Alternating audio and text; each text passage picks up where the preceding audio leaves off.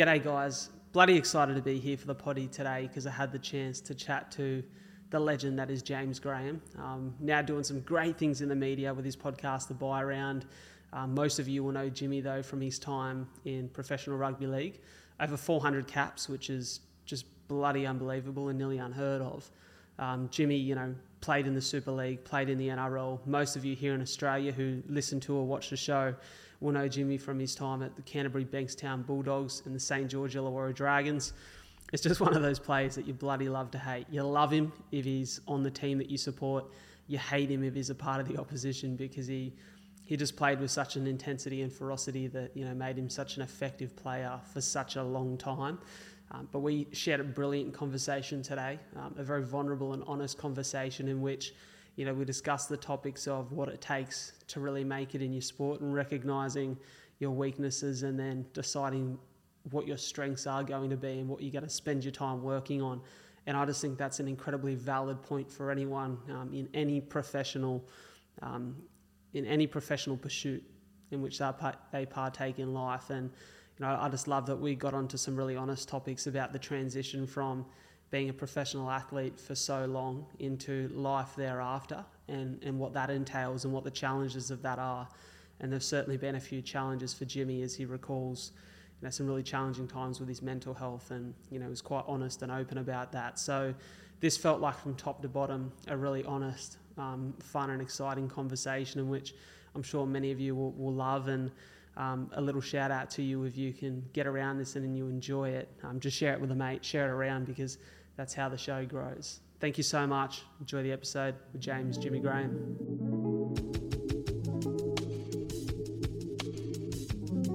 G'day, mate. Good to have you here. Yeah, thanks for having us, Brad. Um, excited to, to come on the show. I'm going to be upfront and honest, don't know too much about it. Obviously, we've got a couple of mutual friends in common, so excited to be here and um, and talk about uh, a couple of things that, uh, yeah, yeah, it should be good fun. Mate, I'm really looking forward to this. It's funny because I think, you know, the interesting thing for me with this world is a podcast kind of gives you a ticket to speak to people you maybe wouldn't normally come across. But I remember, like, around town when you're playing for Saints, I'd see you down at a coffee shop, you know, running in and out. And usually you always looked, always looked like you were in a rush, like, always trying to get somewhere, um, which I know you're a family man, so that doesn't surprise me.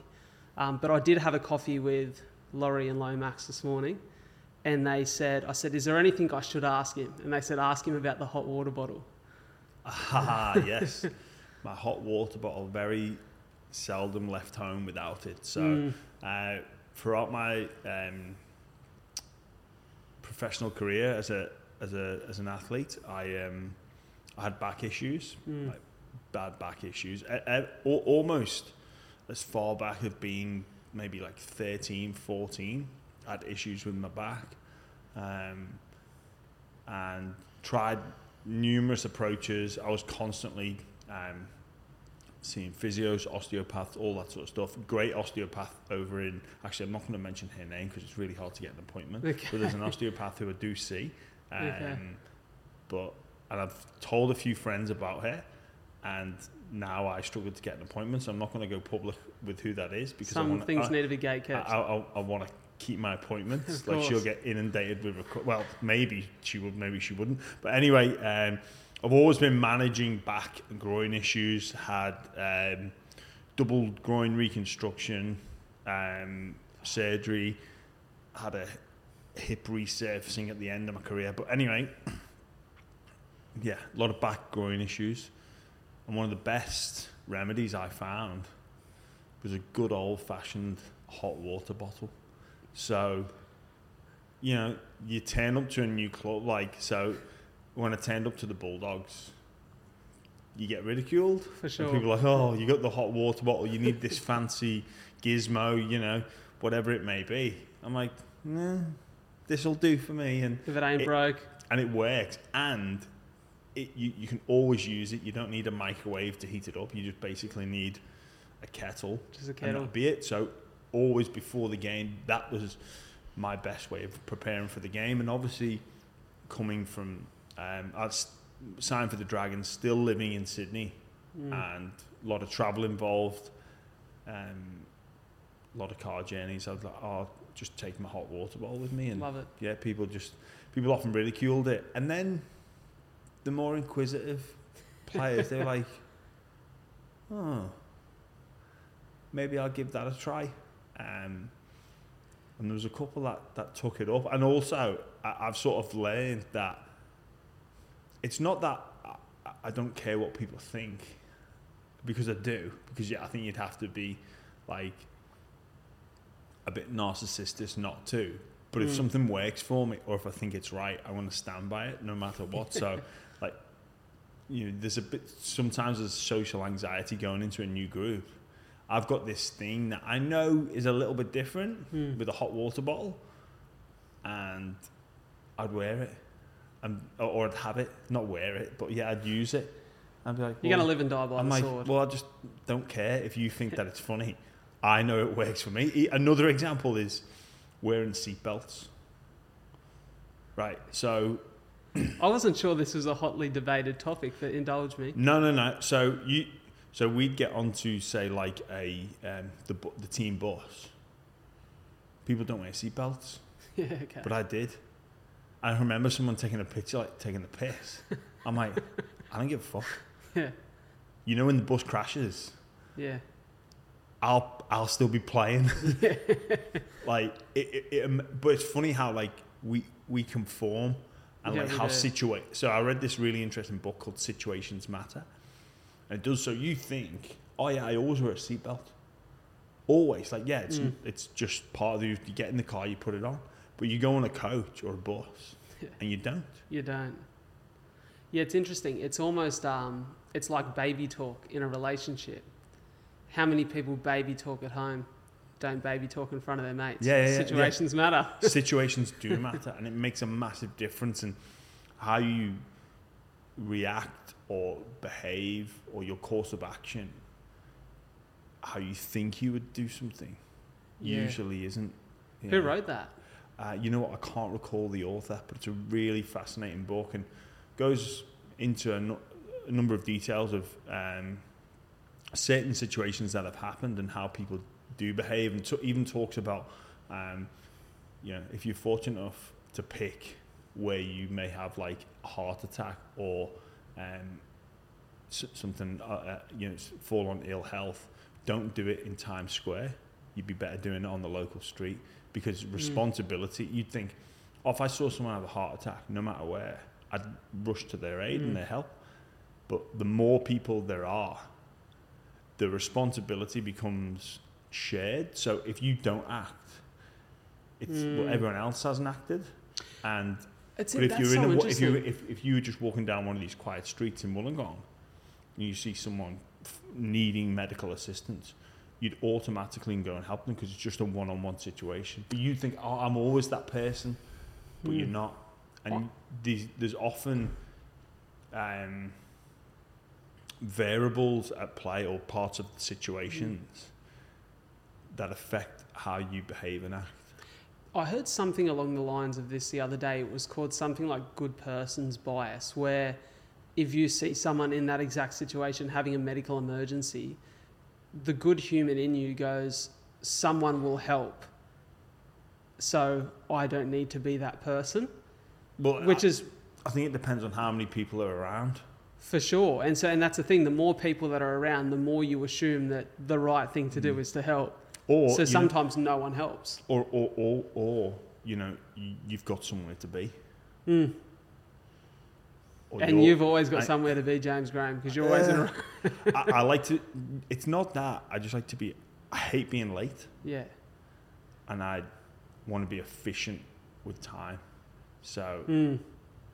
yeah, I get that. That's that's I get that. That's what it is. And That's a footballer thing, I reckon, because I can be 10 minutes early, but later than the boys to coffee, and they're like, oh, about time. Mm, I'm 10 minutes early. Yeah, but we've been here for 10 minutes. yeah. So uh, yeah, it's a, it's an interesting one, I guess. And in, and again, situations matter. So there's certain situations that like you're late, like meh, whatever, doesn't matter. But there are situations just Mm. like you can't excuse being late. And yeah, I, have a I, even now. So being um, a professional NRL player or rugby league player, like time efficiency is important because your days are mapped out. Mm. Like now, I'm, um, you know, I have a number of different roles and different activities throughout the day. Um, like I want to be efficient with that time. I, and I don't like dead time either. Yeah. Like dry, it's one. It's something I'm, I'm actually working on being okay with having dead time. Yeah. Um, and I do, I, I like to be busy. Like I, I don't like to be sitting around. I, I, I like having things to do. I get the sense of that. And and I have to say, like we got onto this because of the hot water bottle. Mm. And there's probably some secret sauce in the hot water bottle, obviously, because the thing that blew my mind is I listened to your chat with Piercy, Mm. which was a great chat, by the way. We'll make sure that all the details of your podcast are in the, the show notes so people can get onto it. But, mate, I was dumbfounded by the fact that you played 400 professional games. Like, I think for me, that's in its own right outrageous, but even more outrageous considering the way that you played the game with absolute no regard for your body, but also the fact of like your position. Like, positionally, we, and I could be wrong here because I don't know the history or the stats of rugby league um, as an expert, but I would say that I would think it's more rare for front row forwards or people who play the game in a more physical manner to last as long as you did. Uh, yeah, look, I think pl- playing 400 games is probably uh, there's a couple of reasons why it, it got to, to so many. Um, one was a byproduct of I started in the Super League where um, the seasons are a lot longer than over here in the NRL. Uh, I started very young. I was playing week in, week out by the age of 19. So I started early, went and, and finished playing till 35, I think I was, Mm. when I hung up the boots. So it's obviously um, a lot of time out there. I was relatively fortunate on an injury front. Like I didn't miss too much with injuries. Had a couple of suspensions, but uh, I, I guess in terms of like playing the game, the, my style was more of a longevity style. Like I wasn't that, you know.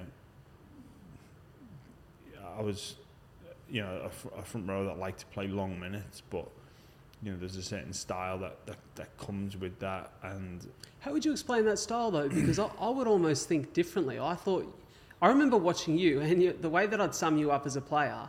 I so I'm a Chook supporter, mm, have been my whole life, and I would say that you're probably similar to that of a Jared Waerea-Hargreaves in the fact that if you play, and I don't mean playing style, but I mean if you play like whoever supports either Canterbury or Saints when you were playing for them would love you because of the way you play the game. Whoever is watching you as the away side would hate you because they know that you're trouble on the field, you stir things up. Yeah, I, I think. Look, I, I played with um, a lot of passion, a Mm. lot of emotion. I cared so much um, about the game, about my club, about the result, um, and, and, and the impact of uh, of trying to play well. I played with an intensity, um, but I'd also like to think that I, I played with um, deception and a bit of skill as well, which Mm. you know, I was um, like, so I thought a lot about the game and, and areas that I could gain an advantage because, like, I was, like, I was slow. Mm. Like, if you looked at the GPS data, you'd see I was like one of the slowest in the teams. And if you came to one of our gym sessions, you'd see that, um, like, my bench press would be down the bottom of the full squad list. My squat would be down the bottom of the full squad list. But Yeah, the boys were saying the squats weren't that deep. no, but you you know what? Like I didn't neglect those areas. Yeah. Like I worked really hard in those areas, and I knew that they were important. But I Mm. found, like, so I had to find other ways to be competitive on the field and get an advantage over my opponent. So like if we go into like a power battle, like of just pure force that you like someone can generate like on a bench press, and and like I, I'm not gonna, I'm nowhere near. Like I'm, I'm down playing not even local park footy, like in, in terms of strength testing. Like yeah, I, I had a dig, but I used up. So my, my conditioning had to be like better than anyone. Mm. So I could probably where I tried to play the game in, in terms of being like a power athlete. That was never going to be me. What I'd look to try and do is be able to work at around like eighty percent for longer than anyone because that yeah. that probably is the game. Like there are those sure. moments of like explosiveness, but the game is. I viewed the game as okay. Well, I'm never going to be able to. Com- I don't. I didn't have the genetics to be able to compete with those power athletes. Mm. And they could gain a competitive advantage over me by being more powerful than me. But I'd be like, oh no, well, I'm going to try and drag people into deeper waters and mm. maintain my 80% for longer than anybody else. So that's where I sort of looked at getting it, and my 80% was better than most others, 80% of yeah. like their full workload. But I also had the ability to, I think, maintain it for longer than, than most. And then also, like observing the game, and I, I picked this up from quite a, a young age, was, well, like you use the art of deception. Like I think it's something that is is not practiced enough mm. in, in in in our game. Is like especially in the forwards, maybe in the the outside backs it is, but it, I think a lot of the game is about like if you think of being a defender, I could make if someone's just running straight all day, and tackle that person pretty yeah. much all day. Like the the variables don't change, but as soon as someone has the ability to move off both feet, well then I've got to think, and then when fatigue, when you pair, couple that in with fatigue, mm. if I'm under fatigue and I don't know what you're going to do, if you're going to move to my left or to my right, that's going to make that decision or the ability to execute the tackle. The degree of difficulty is going to improve. Now, then you throw, okay, well, if if you bring somebody with you mm. as a as a, a support player, just one player, okay, now I've got more decisions, yeah. more things happening. What's he going to do with the ball? Is he going to run? Is he going to step off his left, off his right? Is he going to pass to that one player? But then you put another player at the back of you. Mm. It's like, okay, well, now I've got a lot more going on in my head. And then you put player in you inside. It's like. Stacking like, the odds, aren't you? You are. You are. So, but but also you you you increasing the difficulty on the opposition but then when you keep doing that and you add fatigue, mm. because I think, you know, uh, the fatigue factor in our game is is really important. I think it's something that sets it apart from a lot of other collision, collision sports. Like, um, I think it's one of the main differences between rugby league and rugby union is the is the fatigue factor. Mm. Now, like, just that's just me observing rugby union. Uh, it's certainly I think what sets it apart from um, the NFL. The NFL, like you know, that's very stop start. That's like I'd be useless in the NFL because that's a that's a power sport. But do you um, think that's sorry to interject there, but do you think that's the main reason why? And obviously, there's a huge number of factors here, but the main reason why I can see there will always be a huge challenge for even the best in our game to convert to the NFL is most of their training and most of their time spent is in these very short frames of explosive speed, power, quick decision making that you know if you have all that in the NRL you can perform. But I'd, I'd like to see a bunch of their athletes try to play 80 minutes in the backs or play 40 minutes in the forwards and see how they fare. Yeah, it, I think they'd find it very difficult. It, it's it's a completely different and sports scientists would be able to tell you this it's a completely different energy system mm. that you need to tap into. It's a completely different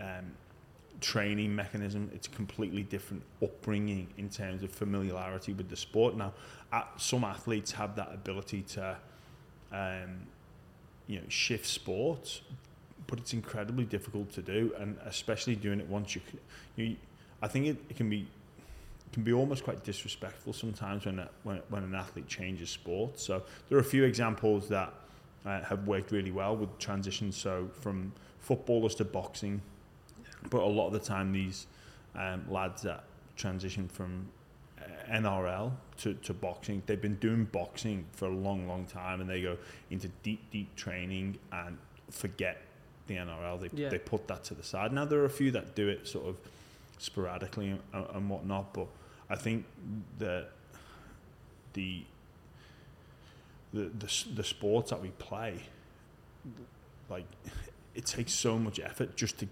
to get onto the, the field or the pitch or whatever you call your arena. That Yeah. it takes so much, and there's so much nuance difference, and there's so much little detail that it takes to get out there. So a good example of that actually is there was a, a professional sprinter uh, called Dwain Chambers. Don't know if you recall him. Heard of the British yeah. sprinter. Uh, he'd, he'd be in and around the sort of the, the 10 second mark. He, he got um, found guilty of a doping violation. Yeah. Uh, was suspended by um, World Athletics and, the, and he wasn't allowed to play any professional sport for two years. Anyway, I think part of his comeback trail, he had a trial with um, Castleford Tigers, which are a Super League team over in, the, in, in over in England. And there was a lot of publicity around it. It's like, oh, we've got this sprinter, this person that could out sprint anybody on this field. Mm. But let's see how he's going to go at rugby league. And I think the, the consensus was we could be onto something here. It just, it, like, and I spoke to one of the lads there. He was like, mate, he is rapid. He is so quick.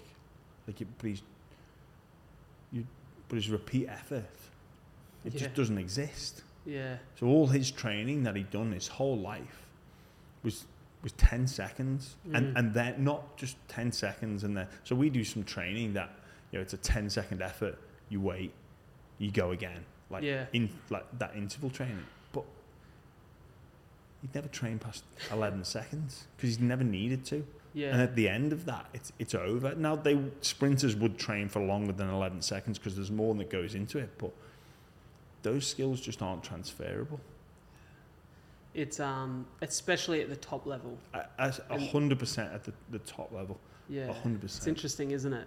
It's interesting. It's fascinating to talk about these things, and I think there's so many examples of people who last a long time in their professional sporting careers often learn exactly what you're saying.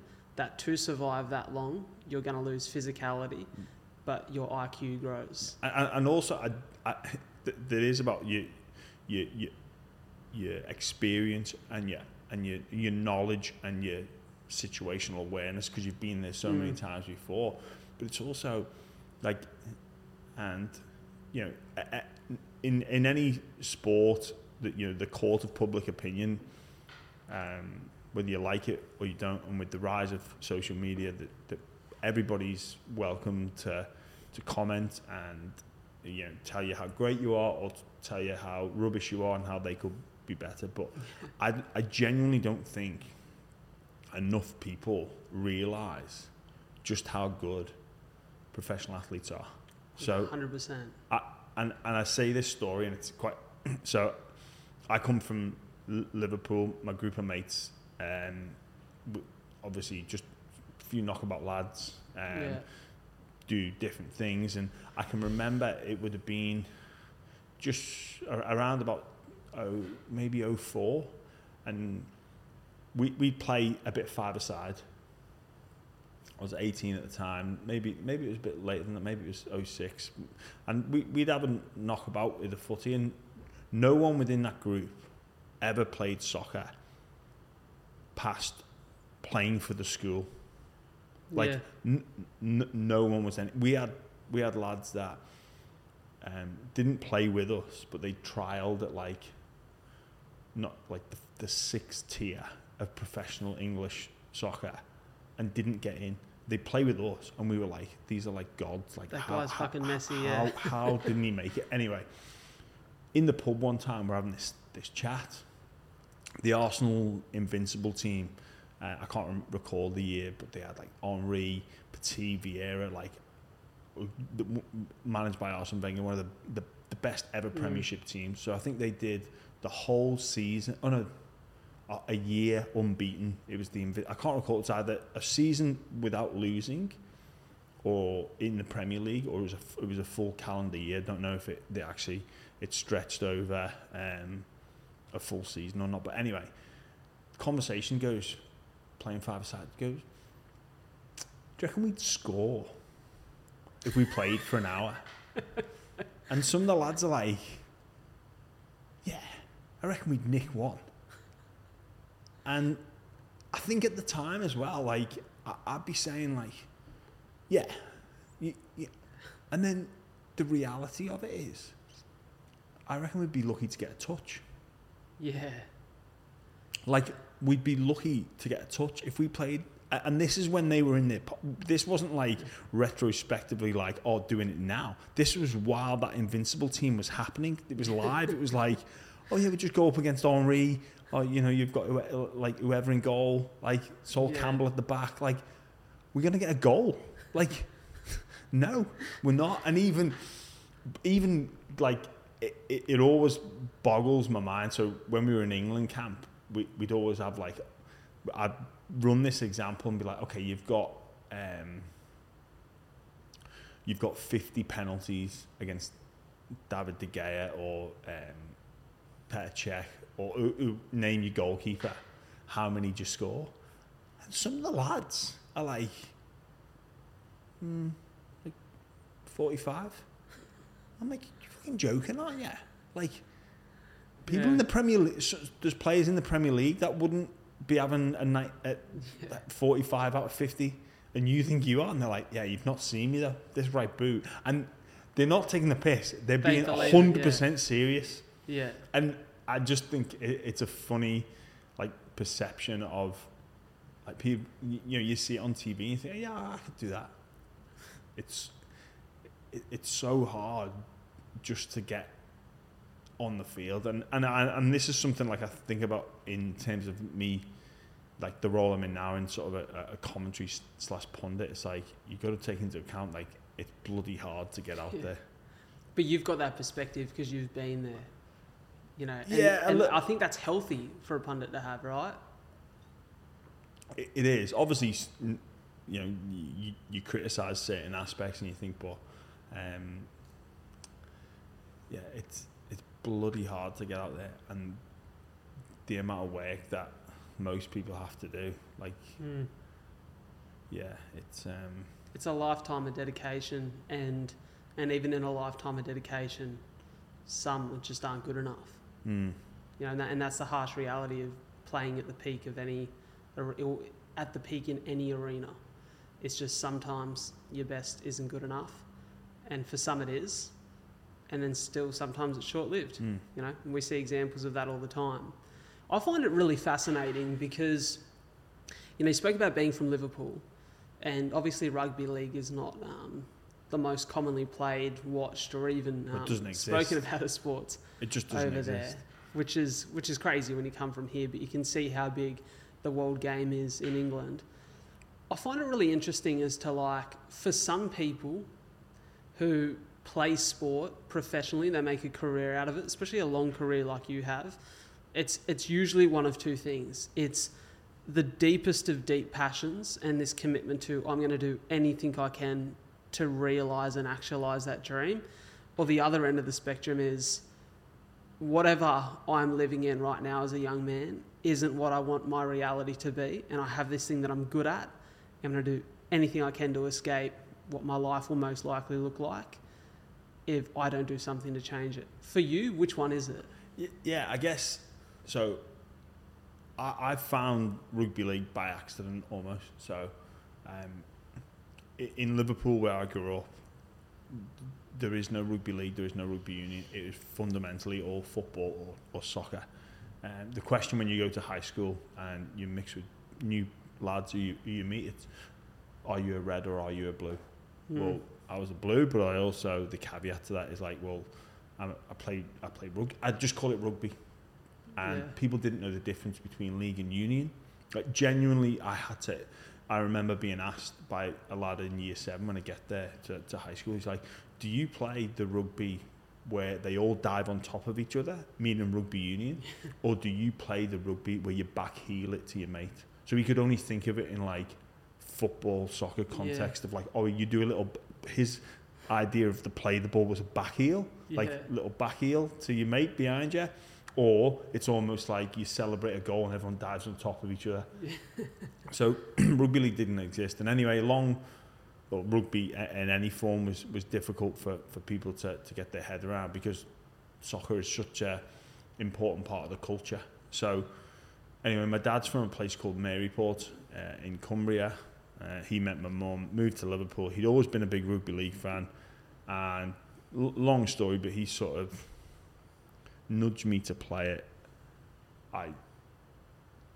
I remember going to my first game. It was because it wasn't a training session; it was a game, and just instantly falling in love with Mm. this with this game, and I I can remember feeling just amazed by how fun it was. Like it was so Yeah. much fun. It was physical. It was active. I, I felt like I was good at it. Like from a from a first standpoint. Mm. And they said like, oh, well, do you want to come back to tra-? This was a Wednesday evening. I'd have been seven, nearly eight, from memory. Um, they were like, do you want to come back on Saturday for a training session? I was like, yes. Do I have to wait? What, you mean I have to wait till Saturday? Can't do this tomorrow.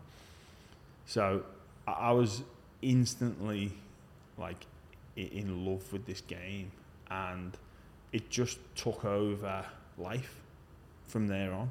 Like, and it didn't just take over my life; it started to take over my, my family's life as well. Like I'm one of seven, and you know we're playing like back home. Half an hour's a, a long drive. Like I didn't have a local team to play for, so I or didn't have like a you know a friend whose parents could share the responsibility of taking you know a couple of the Sure. lads to training and back. Like like you see here you know oh yeah well like I've got two young daughters now and they they're doing sports and whatnot but sometimes it's like oh can you take and we'll but no for my mum and dad it basically it was I was the only one around that played. So it was a big responsibility for uh, my parents. It was always my dad that would that would take me. Um, and while there was you know pretty much six other kids at home so it was a it was a big commitment for us all. But but I just loved this game and then as I started progressing through the ranks it it became it, it looked like I was pretty good at this. Like I made a few representative teams and I just I don't know if there was ever like th- there was obviously a very deep ambition to Mm. quote unquote make it. Like that would always be the chat with like my schoolmates were like are you going to make it Yeah. I don't really know what that ever meant and I always think I, I, I almost had the goal I want to make it but I, I don't know if I ever did because Mm. I, I didn't put um, like boundaries on that like for some people making it is playing a first grade game for some people or even for myself maybe making it was I just want to play for Saints one day St Helens Mm. Or maybe making it is I want to play for Great Britain. Like once? Like did did I think about like I don't, I don't know. I never put like a fixed boundary on making it.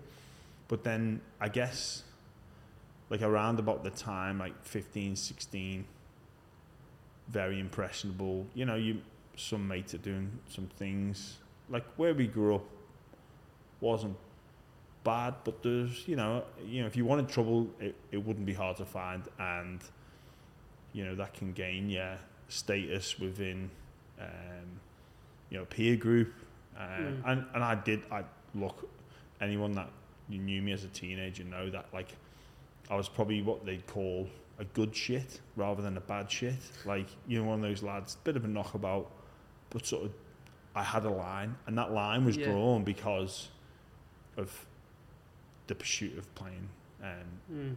of, of making it. So, I guess being progressing, I, I've sort of realised like this could be a. I don't even know if I ever had that realization of this could be a job, or a profession, or that I could make it. I was just, I was just in, and I was all in, So I guess it was just like a, a see what happens. I wasn't trying to get out of anything, but I was deeply passionate about the sport and I loved it. But if I hadn't have made it, I, I would have kept playing anyway. Yeah. Do you, do you know what I mean? Like I, I would have, I wouldn't have got to say, like academy level, and then if I didn't, you know, if the natural progression, if St Helens had said to me, like, look, like, you had a good crack, you know, it's Mm. you, you didn't, you know, you sort of, it's time to move on. I'd, I'd have just kept playing. I'd have gone down a level, and if I hadn't made it there, I'd have gone down another level, and I'd just kept going. It's an interesting thought, and- and I love what you're saying here because I recently was tipped onto a, an audio book um, by a mate of mine, and he's in the creative space, and he said to me, "I think you should read and listen to this book called Big Magic." And admittedly, um, I'll put my hand up and say that I made it. I think midway through the first chapter, just the um, the narration was a little bit plain, a little bit boring, so I kind of lost interest. But there was this really significant point early in the book that kind of I think sums up what the book's about, and it's you know this story of a lady who was a very promising figure skater who had a devastating injury that ruined her chances of skating professionally, and so as a I guess as a symptom of not being able to do what she desired to do professionally and make a job and career out of, she walks away from figure skating altogether to go and you know live a corporate life and, and do a nine to five job. And she finds herself at a point mid-age you know in her 40s where she's decided that she's so unfulfilled and so unhappy. And someone gives her the advice well what have you at one point in your life loved to do that gave you a great sense of fulfillment and joy? She says figure skating. Well why'd you stop? Well because it wouldn't be a career and you know in going back to figure skating and just doing it a couple of mornings a week she finds a new sense of fulfillment and purpose in her life and this passion for something again and i think it's a it's such a weird thing that at the age of 18 almost 80% of the population by a, a rough stab in the dark would say this thing that i love cannot serve me in the form or pursuit of making money and making Mm. a career so i'm going to completely leave it behind and be unhappier for it Yeah. isn't that ludicrous? it, it, it is strange that yeah if it doesn't sort of compensate you financially you Just completely just- disregard it. But yeah look I, I think sports and, and team sports uh, especially and there's different personality types that are suited to different sports so I imagine something like figure skating figure skating is it's an individual sport so Mm. naturally those people would be um, slightly more introvert than extrovert. I think rugby league generally is support is is suited to, to people of extrovert. So Mm. I, I just for, for me there, there's so many benefits of our sport, and that's why that's why I think looking back, yeah, I would just I wouldn't have stopped. The only way you know would be a, an injury, and I don't know the the ins and out of this story, but the, the only way I, I think I, I would have completely stopped playing would have been, you know, a, an injury that made it impossible. Mm. Yeah, it's it's an interesting thought, and I guess that you know not to jump forward and completely disregard your whole career because it was unbelievable. Um, well, I shouldn't say unbelievable; it is believable. It happened. Um, but you know, to jump forward, I don't want to talk too much footy because I'm sure that plenty of people have heard that side of the story and, and got to watch it and witness it. But I find it very interesting because that's almost a, an incredible segue into now the life that you're living. And you know, at some point in time, when you play a sport of physical nature or any sport, it's likely that when you hit your mid 30s, you're coming towards the end of that professional life.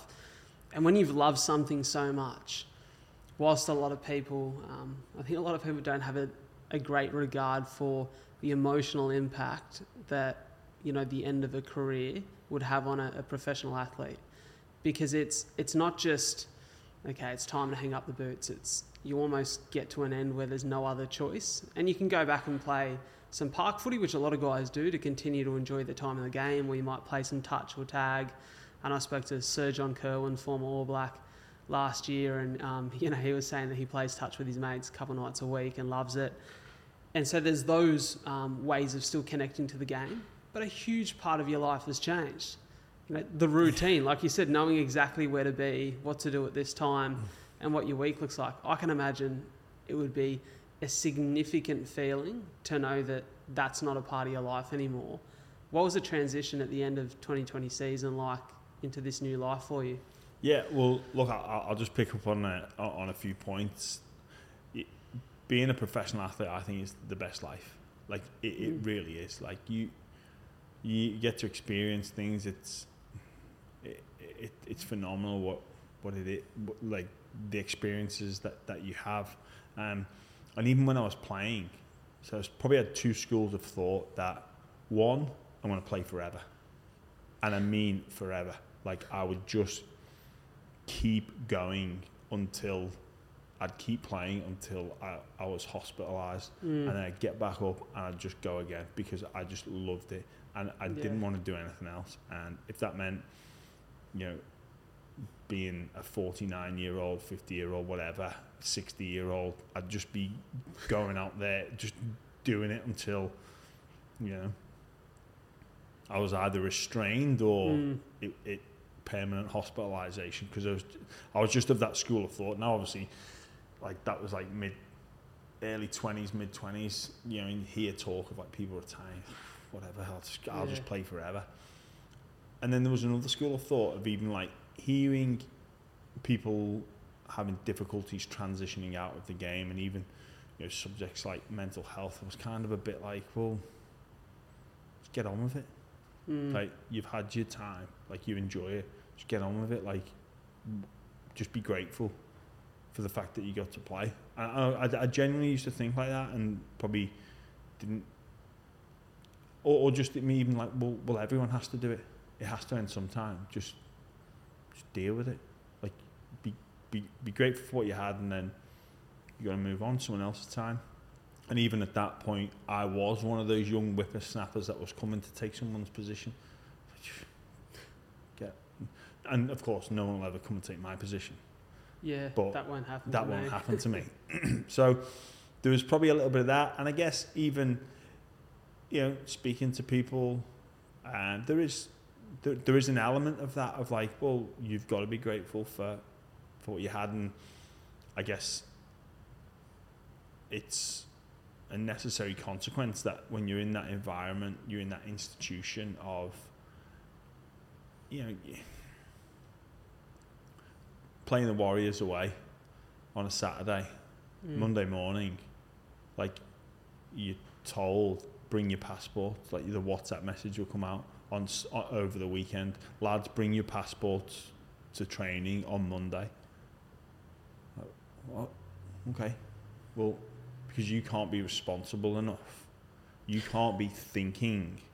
There can't be the element of risk that on the Thursday when we fly over to Auckland, that you might not bring your passport and then miss that flight. So you, some would argue that's babying, and it probably is. Mm. But I guess from a performance point of view, the coach would want to look, uh, speak about variables, take away that variable Mm. of if a player, star player, forgets his passport, doesn't get on the flight on Thursday, then he'd have to come Friday. Then that's going to affect the preparation. So they just go, well, I'll alleviate, alleviate that variable. They tell the team manager, sort it out. N- No way can anyone take their passport. Mm. So there's, you know, you rock up to the airport. no, you're not just rocking up. You wear your uh, white polo. Not the red or the blue, the white one. Yeah. Okay. Um, and then obviously there's other rule like you know you closed shoes, whatever, but track pants, not shorts. Track yeah. pants, and, and it. So there's and It's military. very very not too dissimilar, Mm.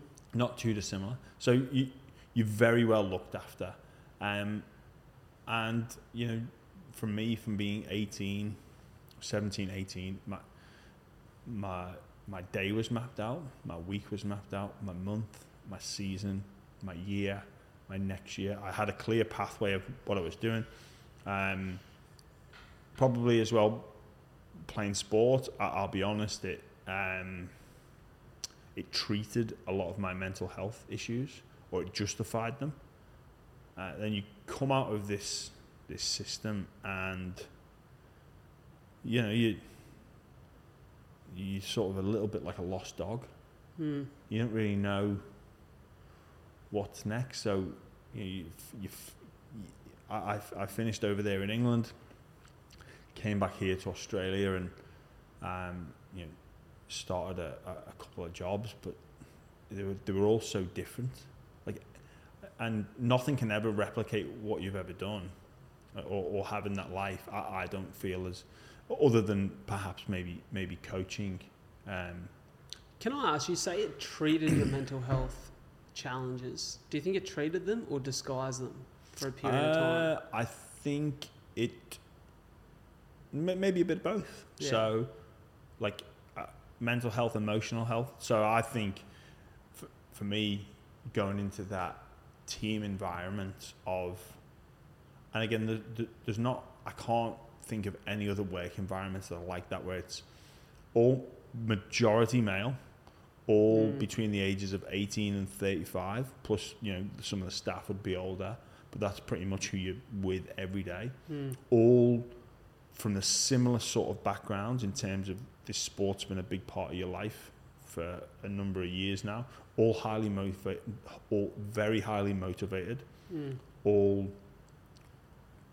relatively speaking receptive to criticism, receptive to feedback, and a lot of as well. Like the fun side of it is like you put a lot of shit on each other.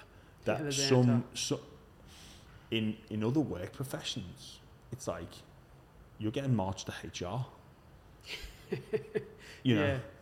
you know, if Monday weigh-in, and it, it is starting to change in, in some sports, this is like not acceptable now. Like Monday weigh-in, your weight goes up, and it's like, "Wee, what? Are, like it's Yeah. just you're in. You know you're in the Like, firing line. You, like, and people aren't just going to be like, "Oh, are you, are you okay?" Like, you know, was there some emotionally? Was it was was there an event and you've just like emotionally overate? It's like no. Your weight doesn't define I'm just going. gonna blow your leg. Get it. Get on the treadmill, you fat. You know, like Yeah, you. yeah. And and the, you know that sort of environment, like it can, Mm. it can be super fun to be in. It can be ruthless. Like if you're the butt of the joke, yeah, I guess. Uh, you know, people. Uh, if you're going to give it, you got to be able to. It's give and take, right? For sure. know, and there's nothing better than someone that you you know you, you think you're going to blow someone's legs off, and then they just come back at you and go, "Well, what about?" And you're like, Yeah. but um, it- yeah, so so that environment in terms of the the mental the mel- mental health, the emotional health, I, I think f- for me being around the, the the lads, that was a bit of group therapy. Mm. You know, you talk through ideas, you talk through issues. You know, you you'd have your you know people who come up with certain solutions for for what's going on in your life, and I guess. Um, for for me, you know that the week to week, month to month, year to year, like high pressure environment suited my level of emotion. Like I, I'm a person that um, can be like a little bit of a perfectionist. So so that helped me to Mm. like and a singular focus. Like it helped it helped me in my personality type where okay I've got this singular focus like distractions nothing else mattered this is what I'm going to do that that helped my mental health and emotional health Mm. and um, I, I think that it, it almost justified me being who I was like very animated very in very intense uh, and then you know I, I, I, guess I, I need to say this that I don't want any sympathy for the person that I was or the the fortune or the, the privilege to be a professional athlete and get compensated financially and and and and, and more importantly have these experiences and these th- these memories and uh, and and everything that comes with it. Um but yeah c- coming out the other side it's it was yeah okay well what now where's this lost dog to go where's my group therapy where's Mm. my banter? Where's someone giving me the banter back? Where's someone giving me shit for whatever? Where's my accountability? Like I've got no one to be accountable for. Where's my feedback? So there was a couple of things. So any, any new role that I started. So when when I was when I was playing, and, and it's the same for everybody that every action there's a multitude of ways of receiving feedback. So if I pass the ball in training, yeah, good pass, bad pass, yeah, or elbow up, elbow down. Ah, you fit, you need to square up a little bit. Every tackle, good feet, bad feet. Ah, you've missed it. Your timing's off. You know, then that would be filmed. So you'd have teammates telling you, coaches telling you. You'd be able to go back watch it on video. Then in the game, every play, every set, every moment is available for you to go and, and look at and you'd have your own feedback you'd have some, you'd have your teammates saying that was really good what you did let's look to work on that mate you know what you've got to tie in there for me Mm. or make that pass it's behind mate you've got to get or I need it earlier or I need it later yeah. like whatever it may be then you know you've also got your fan feedback you've got your media feedback you know There's plenty you- of that. th- there's there's plenty of that but you you you are just you, if you want to know you you know and you almost have to and then you you go into a, a different role it's like how was that email I sent I. Just another fucking email, mate. yeah just whatever Well, I don't know. How, how was Could today be better? Like, it, yeah. yeah, yeah. Where, where can where where can I improve? Like sometimes I'll be writing an email. I'll be like, I'd, I'd go over it like four or five times. Like, is that word right? Was that? I was like, fucking, I'm not not doing anything super serious, but Mm. so you've got that, and then I also um, I needed hips, a big hip surgery, and again, this isn't no, don't need any sympathy. Big hip surgery, but again, go from being in that professional sporting environment where the road to recovery is completely mapped out, and any changes in direction are given to me. Constant monitoring Mhm. of the progression of the recovery. Well, it was me on my own Yeah. and that's like everybody else. So there'd be people maybe listening to this and go, "Well, I had fucking hip surgery, and I didn't get that treatment, but it's what I was used to and accustomed to." you become and a product of your environment. Exactly, and you become institutionalized, and and that, and because I've been so used to being treated that way, and I was okay, I was okay with again. So as an athlete, if I got injured, usually front of the queue. Like if I needed a scan on this at post surgery, if I was playing, I'm not making that appointment. I'm not fucking sitting in doctor whoever's waiting room. Yeah. Get me in Straight through. like straight in and that's a great privilege of a professional athlete and i didn't need that anymore but probably what i was looking for is well do i need to strengthen this glute like how many sets and i've got to assume that responsibility for myself which i found it almost difficult to do also when you're an athlete you're motivated to return because you've got a light at the end of the tunnel that you you Mm. want to see shine in your face. For But sure. I was just like, well, fuck. that. What does it matter if I am fully recovered from this hip in six months, or I'm fully recovered from it in nine months? Well, it doesn't really. Obviously, you know, I, I wanted to speed up the recovery because I would like to be active and stuff like that. But it, fundamentally, it's not. There's not the same pressure, or there was the, the same even self drive to get fit. Like I, I did, but it wasn't the same. And then I thr you throw into that the the COVID lockdowns, like it, and again, a lot of people's mental and emotional health suffered during the COVID lockdowns. I had a few things thrown on top, like the recovery from the hip, you know, still dealing with this feeling lost. Mm.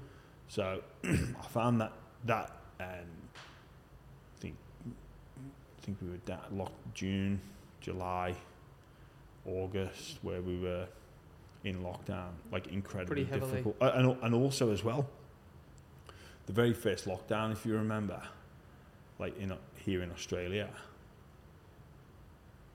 like as a rugby league player, we so the season stopped, we were in lockdown, but we were still allowed to train with a buddy. So me and Tyson Frizell, we trained and yeah, it was lockdown. Yeah, we'd had like some issues like with, with wages and stuff like that, but it was kind of, it was a bit half baked. It was Yeah. a bit like, man, well, you know, almost. What's everyone fucking moaning about? Mate, I, I Like- feel that even from my perspective because I was, I was podcasting, so I was doing Mm. virtual podcasts a couple times a week. I was training for a marathon, so me and one of my best mates would go on a fucking twenty k run Yeah. together, and so it was like, this is kind of fun. Yeah, it, so for the first lockdown, it was kind of like in 2020, it was like not much has really changed. So it's almost like what's everyone like again? You live as, as an athlete, you live in a bubble, Mm. and this is part of that coming out of that bubble. Well, this time the lockdown, it was real for me, Mm. but it kind of felt like everyone else was like, here we go. Not just here we go again, but it's like I'll use the same tools to, or won't make the same mistakes again, or this is how we'll shape our environment. But I was still back in there, go I, like this was new to me. I'm like, oh god, like, I, oh I, I don't get the gym equipment dropped off from the trainer at the draft. Like I can't get access to the, like, oh, Yeah, like so. a whole new world. Yeah, it was. It, it, it, it really was. And again, like, there's no, I don't want any sympathy for that. It was just the situation. But what I can say is, like, very fortunate to have a supportive family that, that Mm. recognised and, and almost uh, as well a bit of change in mindset that, like, I'd spent this almost lifetime never wanting to show I was hurt, always just wanting to get up, carry on, crack on. Like, that was always one of the, the things I sort of what the person I wanted to be was just get on with shit, like just keep going. And there is an advantage, I think, or there are there can be advantages to having that sort of philosophy of just keep going. Like, you know, you you're in the shit, paddle, fucking use your hands. You got a shit sandwich, I- I'll take the biggest bite. Like you just keep cracking on.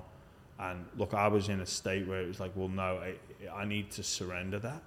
And I'm still working on that psyche of knowing when I need help knowing when to carry on. It's, I think it's a fine balance. But so fortunate that I got a very supportive family that um, were there for me.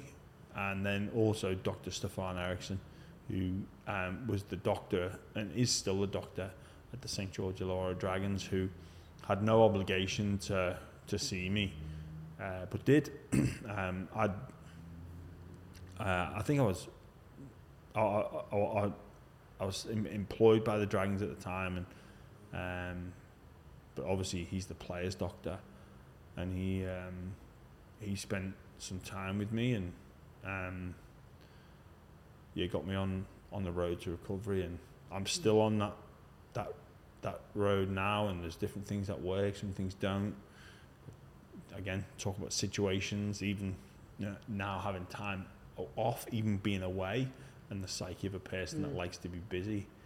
You, you, you go away and some people, "Mate, just just relax. You're on holiday. It's like, "Nah, I don't like being I'm jittery. You need know? something to do, so I'm still working on it. So, but in terms of in terms of that that that transition out of sport, um, yeah, it hit me like a ton of bricks. It's an interesting thought that you just you just alluded to this idea of like, you know, I think even not even just rugby league conditioning, but conditioning of ten years ago and you know earlier than that was men don't feel, men just act in accordance with what must be done, and and that's very masculine, right? Masculine for me, masculine energy is very action oriented Mm. right? You know, I see a lot of that in my old man, like a lot of that. But then there's also this this new age thing, and there's a lot of validity in it, which is you have to feel. But sometimes we go too extreme, and everyone just feels and doesn't act. Mm. And so you become either a prisoner of your actions or a prisoner of your thoughts Yeah. and feelings. It's like, how do you walk the line in between? And like for me, that's something that I've had to figure out. Where it's Mm. like the last couple years, speaking to people and, and hearing their stories, reflecting more on my own, A few challenges in my life, a lot of great moments too. You kind of like find the balance between I want to truly feel things and learn to be informed by those feelings as to then how I act. To either change the narrative or continue experiencing that thing that is really good for me. And it's such a hard line to walk. It, it is, and and it's and it's a, it's a tough balance as well because, like I say, it was.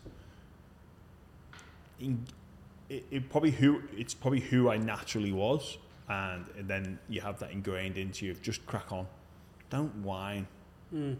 don't bitch, don't moan, don't complain, crack on with it, and like I, I still have a bit of a hard time now that like I bitch, moan, and complain about people who bitch, moan, and complain.